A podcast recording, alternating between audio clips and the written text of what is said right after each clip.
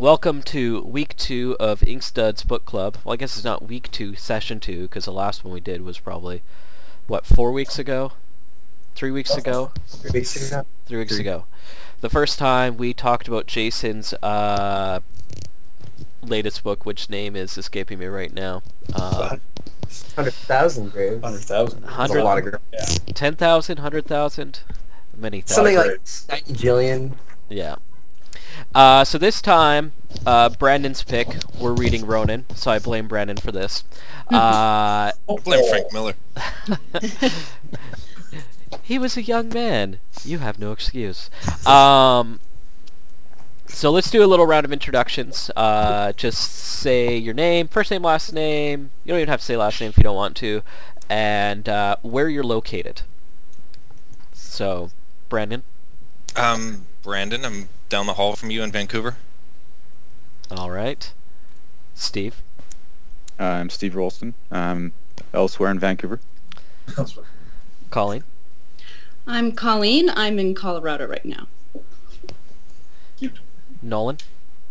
Nolan T. Jones out in Las Vegas, Nevada. Andrew? I'm Andrew. In Fairbanks, Alaska. And Chris? Chris Green, yep, here in Fairbanks, Alaska. Last but not least, Sean. I'm Sean Witzke. I'm in the Poconos, in Pennsylvania. All right. Actually, I'm last and least, Robin. Oh, Brian, sorry, I totally skipped you. Fail on my part. Many apologies, Brian. Go ahead. No problem. Brian Wagner in Chicago. There we go. Nice city. Thank you all for coming on for this week's book of discussion, Ronan. Now, my first question is, how many of you was this the first time you'd read it? Me. I think I'd only read the first issue previously, so I know I had read at least that. But anyone else? I'd read the first issue before. I mean, we've had a copy of it, and someone had been borrowing it for years. I read it ago, I don't know. I think I bought the book about 5 years ago, and it's just been collecting dust on the bookshelf ever since. I just never got around to reading it. Anyone else, or has everyone kind of read it before and reread it? Mm-hmm. All right. Yeah, I'd say so. Now, my personal viewpoint reading this book, probably the third or fourth time I'd read it, and maybe this is going to sound really cynical, this reading had the least impactful, even though I hadn't read it for years, maybe partly because I'm not 15 anymore. Mm-hmm. Oh. And it's not... What was that? And it's not the 80s anymore. That's okay. I wasn't 13 in the 80s, or 15, or whatever. Did anyone have any strong viewpoints towards this book particular of kind of really grabbing them when they read it this time? I think for me, my first memory of this book was discovering it on the floor of my best friend's dad's van when I was 7.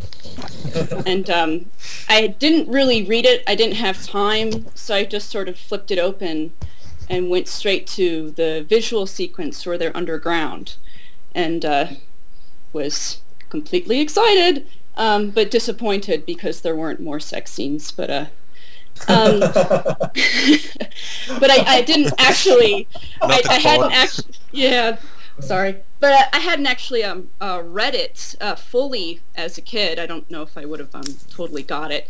But I would try to sneak peeks of it when I could. I wasn't supposed to read it. I got taken away from me when my friend's dad caught me with it. So it was actually for this talk that I read it in its entirety for the first time, which was kind of weird to come back to it that way. Did anybody else encounter this a long time ago, this book? I had it given to me when I was 13 from an uncle who knew I liked Batman, and then he couldn't find the Dark Knight Returns, so he gave it to me. Mm-hmm. This, because it says Dark Knight Returns on the back. And I was a huge fan when I was a kid. So what did you think of it reading it now, Sean? Well, I really like it. I think it's way more technical now. Like, I think it's, like, kind of, you know, Miller just going through as much, like, tricks as he can, and there's, like, a lot of, like, formal stuff I never picked up on. But, I don't know. I don't think it's as juvenile as maybe you do, Robin. I like your technical point there, Sean, because... that was what I really noticed this time too, was just the layouts that he, or the similarity of the layouts he uses every two pages, and how every two pages kind of work together. I hadn't really picked up on that first. Yeah, and like locations have like when they're in the complex, like there's a 6 panel and then one long on the side. Yeah. And then one, yeah. And it really worked for me. I'm reading the Absolute Edition. I don't know if anybody else has that. I see. It's really pretty, that big. I just have the regular. I think... going into it, did anyone have any expectations of what they were going to get from the book? It was different for me rereading it, because I think I only really knew the first issue very well, and I think I enjoyed the first issue more than the rest of the series, and so I kind of, I always, I think it's a good argument for things working better in issues than collected. There's a lot of kind of repetitive things in the issues in between. I almost feel, oh, go ahead.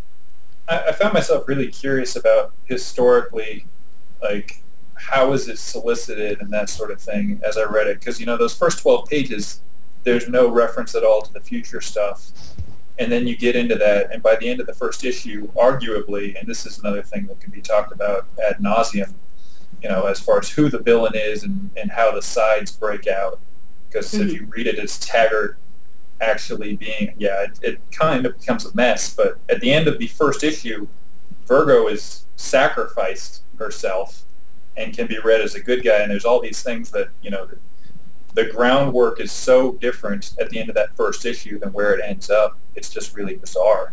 Very good, but really, really different.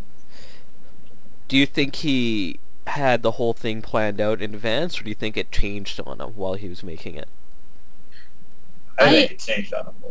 Yeah, I got that sense too. I was sort of interested in how maybe he might have changed the story to make you wonder if the myth was even real. Was it just a television show that Billy was watching that Virgo channels, or that's sort of left up into the air? Because in the end, it seems like Virgo's completely in control. I'm interested to hear what you guys glean from that, or if I'm interpreting it, you know, differently. And piggybacking off of that, I'd be really interested to hear what anybody had to think about Taggart as far as the relationship with Virgo, because if Virgo takes him over and the whole thing is his charade, why is he talking to himself so much? You can blame the 80s for that. Perfect. I don't think Virgo was supposed to have taken over so much. It was more the controlling on Billy. It seemed like when they went to the explanation of how everything worked out, I think it was Virgo just influencing directly through her kind of one-on-one, like, isolated relationship with Billy. She was able to she knew how his mind worked, so she was able to utilize that. And Billy was in control. I thought of Agate. Maybe I'm wrong with that. There seemed to be a lot of, like... or made by him, anyway. A lot of different interpretations for things. Because me and Chris were talking about it, and we're like, oh, wait, you thought that she was controlling him the whole time or something? And there's a lot of, like, personal interpretations that happen, like, constantly throughout it. I guess because it's so non-definitive. Mm-hmm. Well, I definitely saw it as, you know, Billy having the power, but Virgo manipulating him to his means. Well, and there's, I mean, with like Casey's, she's obviously a huge player in this, and her motivation throughout it is something that I wondered about a lot of different times, and that's, I think, it made purposely vague. It seems by the very first 2 pages, the text portion, the diary of Casey McKenna, date unknown. Just the fact that I don't know whether these dreams that she's having, these recurring nightmares, are before or after this happened. If it was either way, it would make a completely different interpretation for me. Oh. Is that in the Absolute Edition? No, yes. this is an. Oh, sorry. It is. Well, I'm sure it is. Well, it is included in the Absolute Edition, but it's awesome. Yeah, I have the old tree. It doesn't have that part. Yeah. I don't recall that part either. I don't either. Oh, is that not an issue? Yeah, it's not the issues. Huh. It's at the front, the Diary of Casey Kennedy, Unknown, the Vikings called it Hour of the Wolf. Yeah, at the beginning you're like, you don't really understand it, and you're like, what is this, okay? And it kind of fits with the next part about the samurai master teaching his bodyguard stuff, but you don't realize it until you come back to it later. And I think by the end, it seems to be a pretty important piece for me to understanding what's really going on with the different people internally. I don't know. I'm curious how it works into Miller's overall arcing output, because I feel like he's using this to work through a whole range of not necessarily techniques, but storytelling issues that he wants to cover. Right, it's almost like his fan fiction in a way, isn't it? Kind of. Yeah.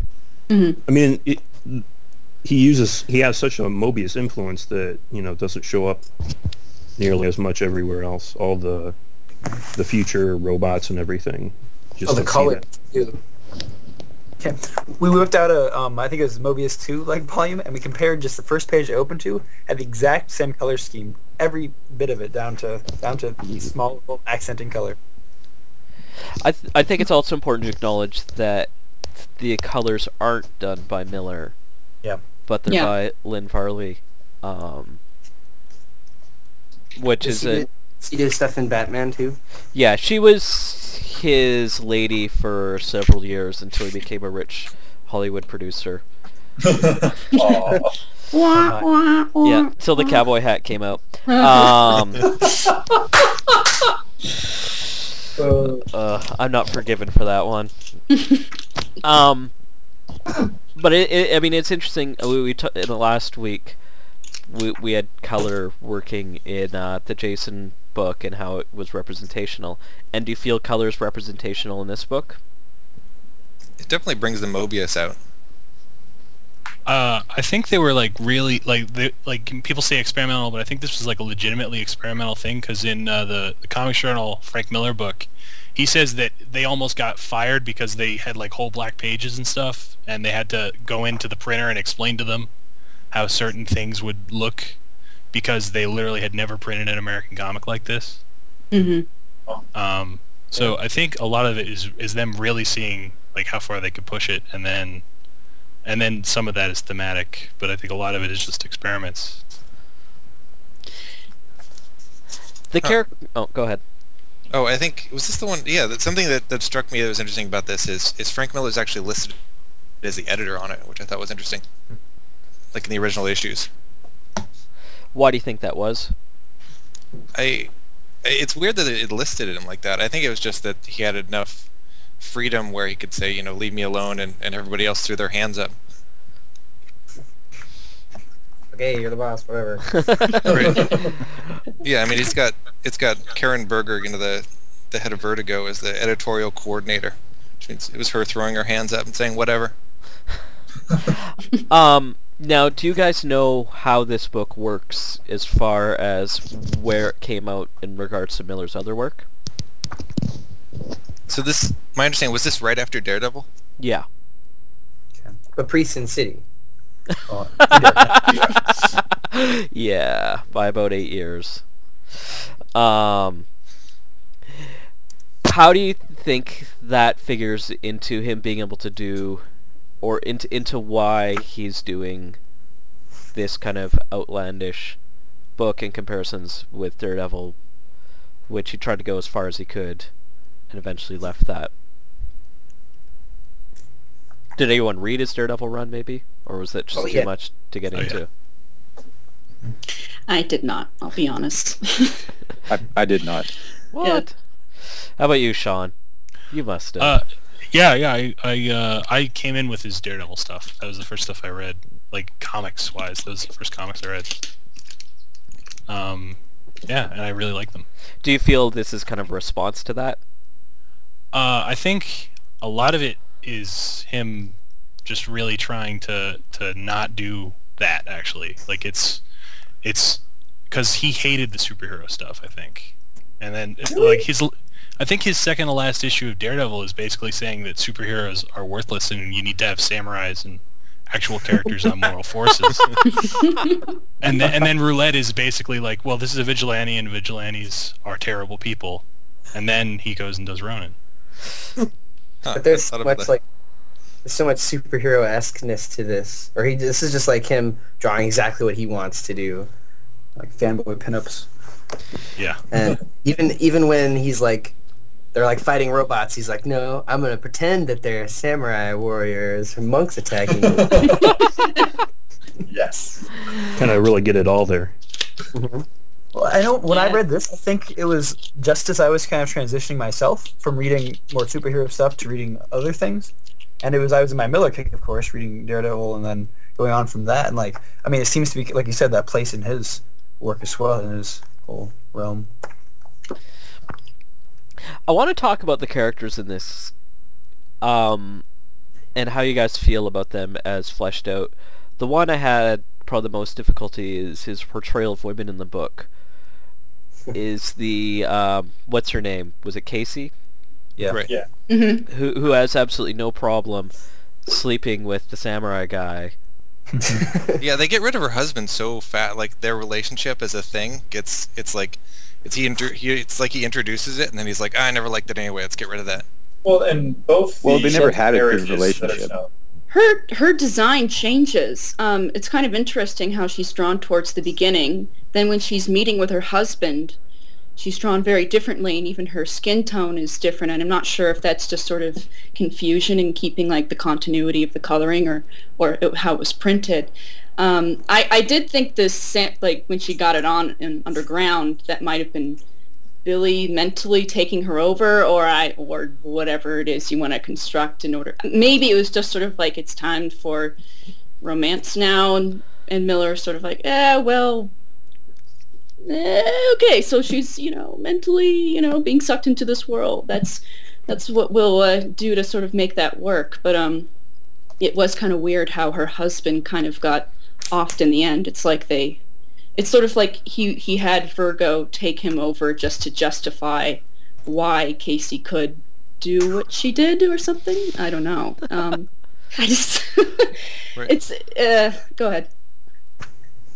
It is kind of cool that I liked how her hair is up all the time, and then at the end, I thought she'd grown hair the first time I read it through.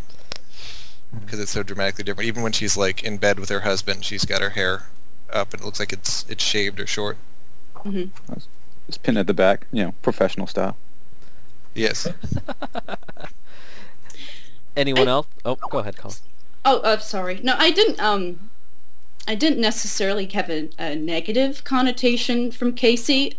I think maybe it's just sort of like Miller kind of enjoying his world and sort of switching up things with characters as he pleases.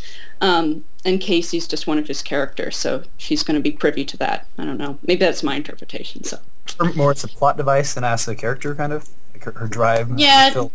Yeah. Yes. Is it somebody who's like the one who's witnessing this huge change, or like one person's going to go through the most development, and it's her because she's like the center of most of this turmoil and stuff? The in the end when she orders Billy to commit suicide. It was sort of an interesting twist.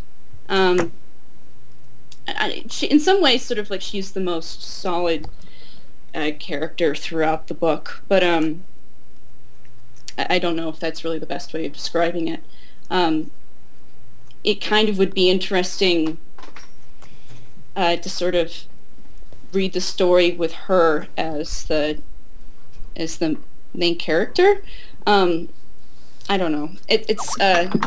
I think I'm losing my train of thought. Well, I think she becomes the main character though, like very much as it goes on. Especially, I mean, there just becomes a period where Billy, Ronan, whatever becomes unidentifiable. Mm-hmm. It's almost as if Miller can't decide which one he is for a little bit there, and then after through that point, Casey is definitely the one driving the story forward, and the one, too, that other characters say, this is a good person. You know, mm-hmm. Nobody's talking about how nice Billy is or anything like that, but everybody's like, oh, Casey couldn't actually be doing espionage. We got to help her out. Mm-hmm. Right. Do you feel that Miller's just... do you feel it's a story based on situation and less on protagonist-antagonist? Yeah, it seems like... I mean, kind of... like the Ronan character is so... personality-less through a lot of it. You know, he's just walking around saying, like, Tachi. Not even speaking. And I was just saying, it's kind of impressive that, you know, if you have Billy is this psychic, armless, legless kid, create this fictional character, and he actually manages to seduce this woman that he's into just by his, like if you took a guy who'd never had a girlfriend and had him come up with his fictional ideal, I think it'd be really bad at seducing a real woman. So I don't know if that's what that says about Frank Miller, or if he's just that good at understanding other humans. The villain too changes. Like you think it's the first you have it out this demon guy, and he his importance kind of lessens and fades as it goes on, and he's just a typical of Virgo as well, even if he's real. Yeah. Yeah, I really responded to his Agate's bewilderment when he takes over the sort of the CEO after the businessmen from the Sawa Corporation see the Ronin and mention, oh, it's like watching one of our shows, and he has this flabbergasted look on his face. I don't know. It kind of got me confused about the role of Agate in the book. He kind of, Frank Miller thought, oh, this will be sweet, you know, I'll put this demon in there, and over time, maybe he thought he made less sense. I might be returning to what we were talking about earlier, but, yeah. I do feel that's something good to touch on, where they reference this TV show and just kind of leave it hanging there. How do you think that figures into the world that Virgo created? Or that Billy created? Part of me thought, this sort of led me to believe that the whole story of the sword exploding was made up. There's no magic sword. There's nothing. There might have just been a television show that Billy liked, and it was channeled into just fantasy. I don't know. What's your guys' interpretation? I'm interested.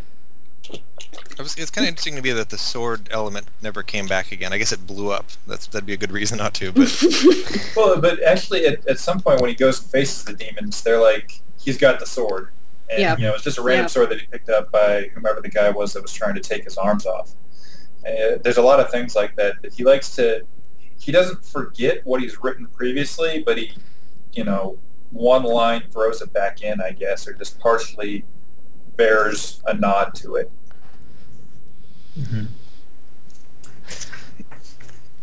One interesting thing to throw out, I guess, with the Agate and Taggart's relationship, I mean, it might be completely unintentional, but I was looking at, I guess, where we the page 24 of, I think, the fourth book, maybe.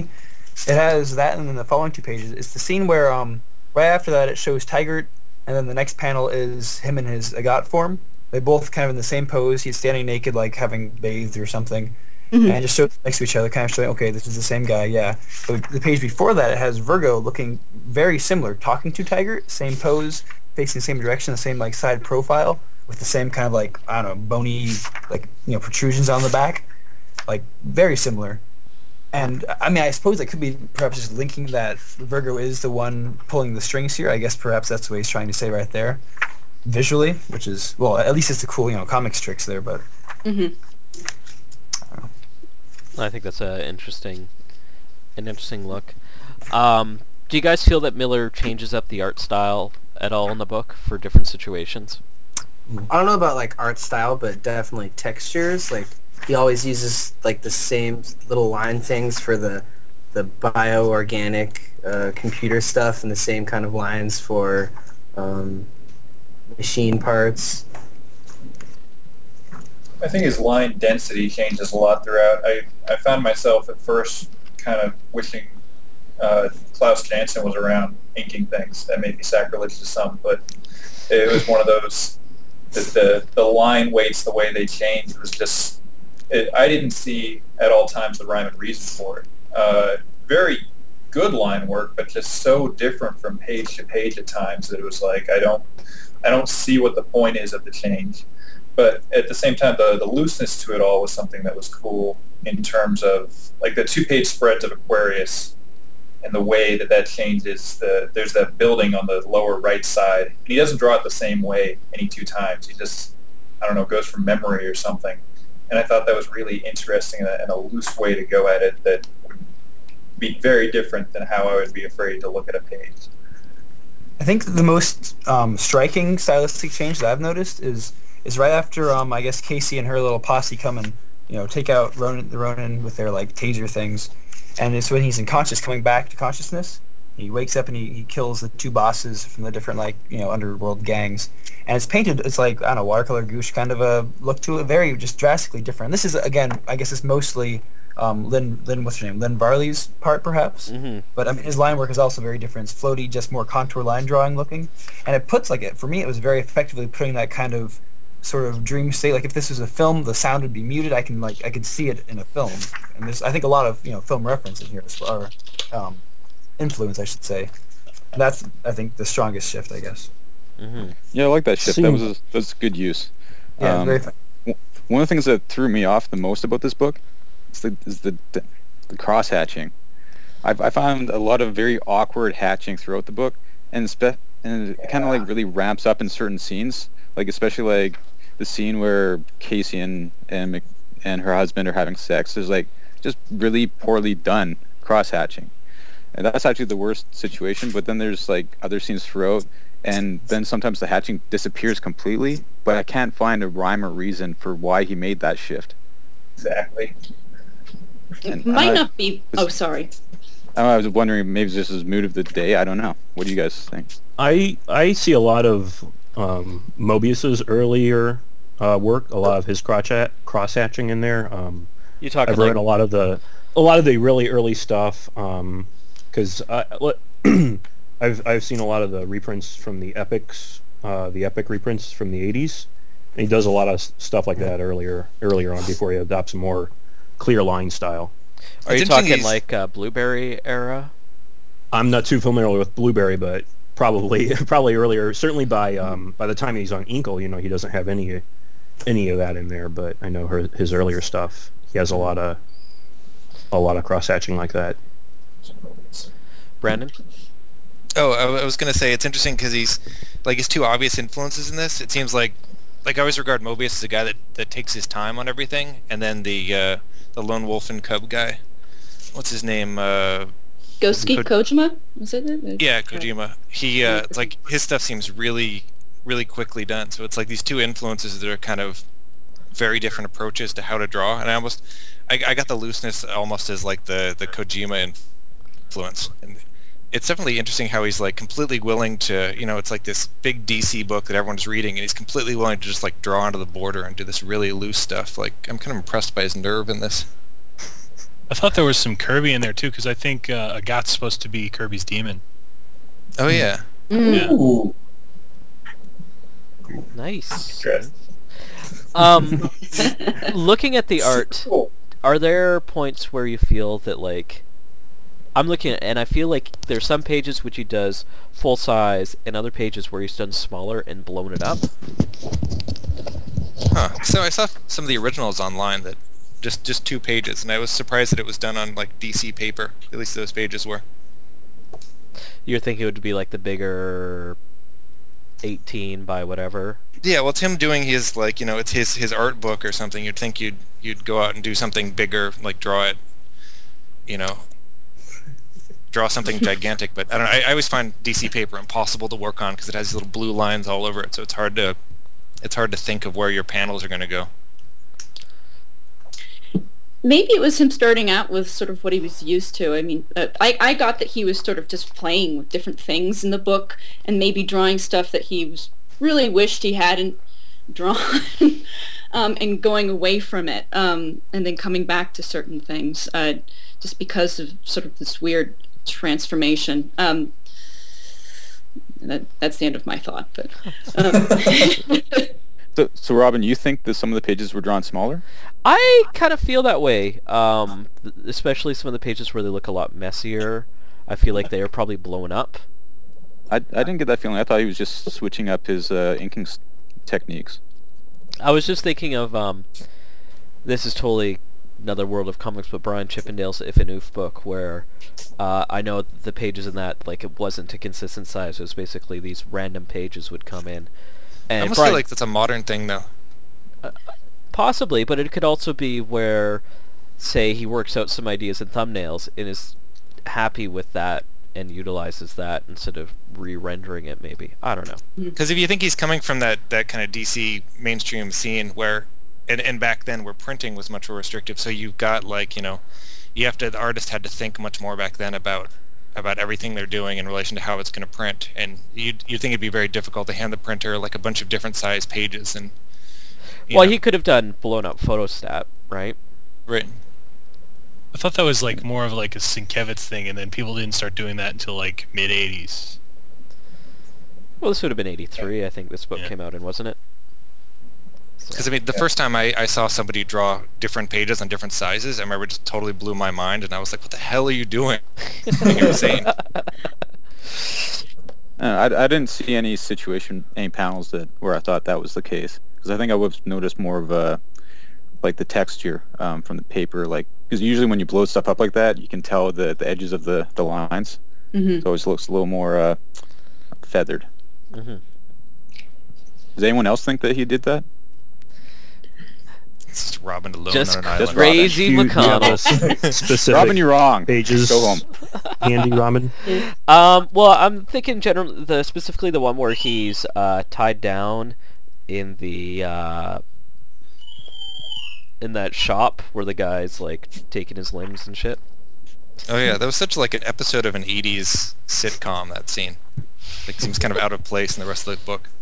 Wait, what sitcom are you watching? Charles in Charge. There's just some. It just seemed like a weird kind of vignette. Then this crazy guy captured. It was like one of those, like, very special episodes of Family Ties or whatever. I don't know why I made that connection. It just seems very, very '80s and very like, And here's this crazy guy that captures him for this scene, but he had to get this sword. It's almost like, I don't know. I guess in retrospect, it reminded me of the Pulp Fiction scene where he gets the sword from the. But I guess it just. Maybe Quentin Tarantino was like, that's where you get samurai swords, is from pawn shops and crazy guys. Well, I've been in a lot of pawn shops, and I can say that could probably be accurate. Mm-hmm. What do you think of the influence of this book? Do you kind of see, reading this, can you see how so much came from that at the time, or are you kind of surprised that this book had a lot of influence on comics after its point, or do you think it didn't? The thing that's striking, and this isn't necessarily influence, but I was thinking about the Rob Liefeld scene where it was like an issue of X-Men or Youngblood or something, and he traced the Ronan, the 2-page spread where he's stabbing himself through the stomach to kill Agate the first time. And I was just like, why would you trace that? Like, the most recognizable scene from one of the most recognizable comics. But it made kind of reading that scene, like, retroactively kind of harder, where I was just like, oh, there's that Rob Liefeld page. Did anyone else have the trouble with just constantly thinking about Ninja Turtles, or is it just me? Oh, I had that too. Yeah. That's a constant problem with me. Anything, really. Well, I don't know how many people know that Ninja Turtles was basically, they read Ronan and went, oh, this is crazy. Yeah. Let's do this. Well, I remember... And Daredevil, too. Yeah, Daredevil definitely, especially with the blind guy. The first time there's a spread of the Foot Clan attacking the Turtles, it's like completely traced from the Frank Miller Wolverine. Like, it like they just redrew the heads. Nice.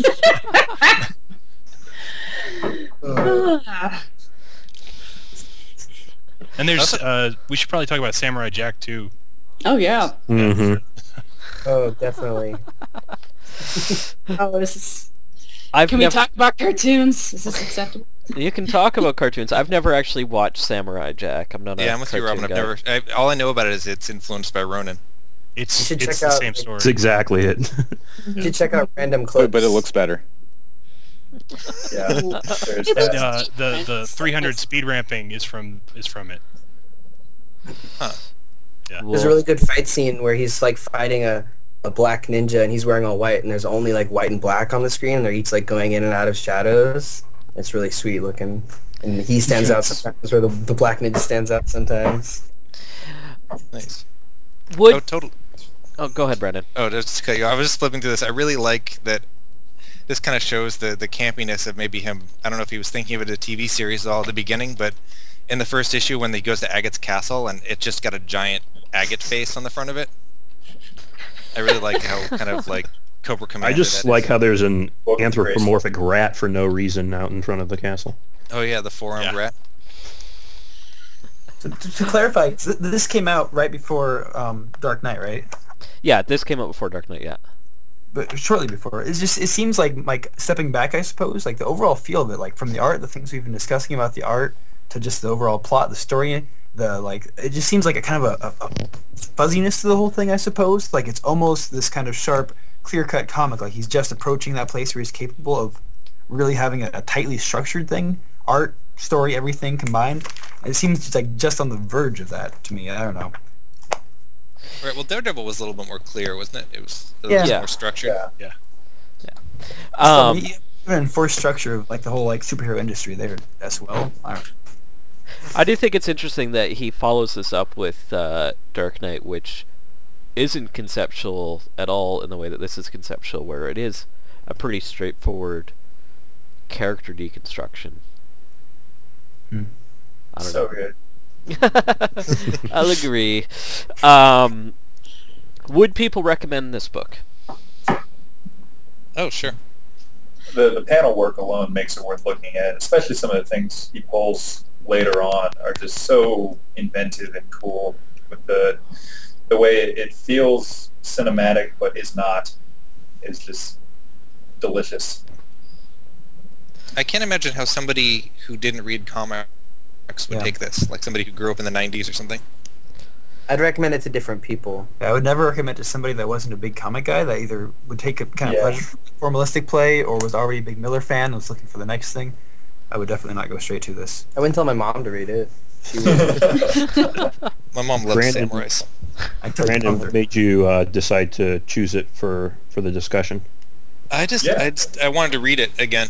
It seems the whole thing with this book club is kind of cool because it like forces me to read comics that I wouldn't get around to normally. And that is kind of my long-term hope is each time we'll discuss something that is completely different, but hopefully people are tapping into and getting something from, and kind of introducing new work that may not be completely comfortable to what they normally read. Right, we're going to get Robin to read Empowered. Whoa. What about Love Heat Up? Yes. Yay! No. I want to hear from some more people what they thought of the book. Who hasn't suggested whether or not... Well, I'm not sure if I would recommend it. I would recommend it to comic creators that I think need to study some of the more interesting layout choices in here, because there's some good storytelling techniques that I was impressed with, but I find it just visually ugly. and I'm not sure I think that's probably what stopped me from reading for so long, and I think that would probably stop the enjoyment of some people who aren't as interested in the craft of comics. Because first off, it reeks very much of the 80s, which is like one of those flavors I just can't stand. I think I'd be very specific about who I recommend it to. Do you think that's for more from the line art itself or from the color scheme? Both. Yeah. Also, both? Just the way. The color scheme definitely adds a lot, but it's also the way he. Basically the way Frank Miller draws. Anyone, like any female from any of his comics, looks like she's still stuck in the 80s. Doesn't matter what decade he drew it. Yeah. I thought that was the appeal. Only if you like that look. I don't. Apparently we can't hang. Sorry, man.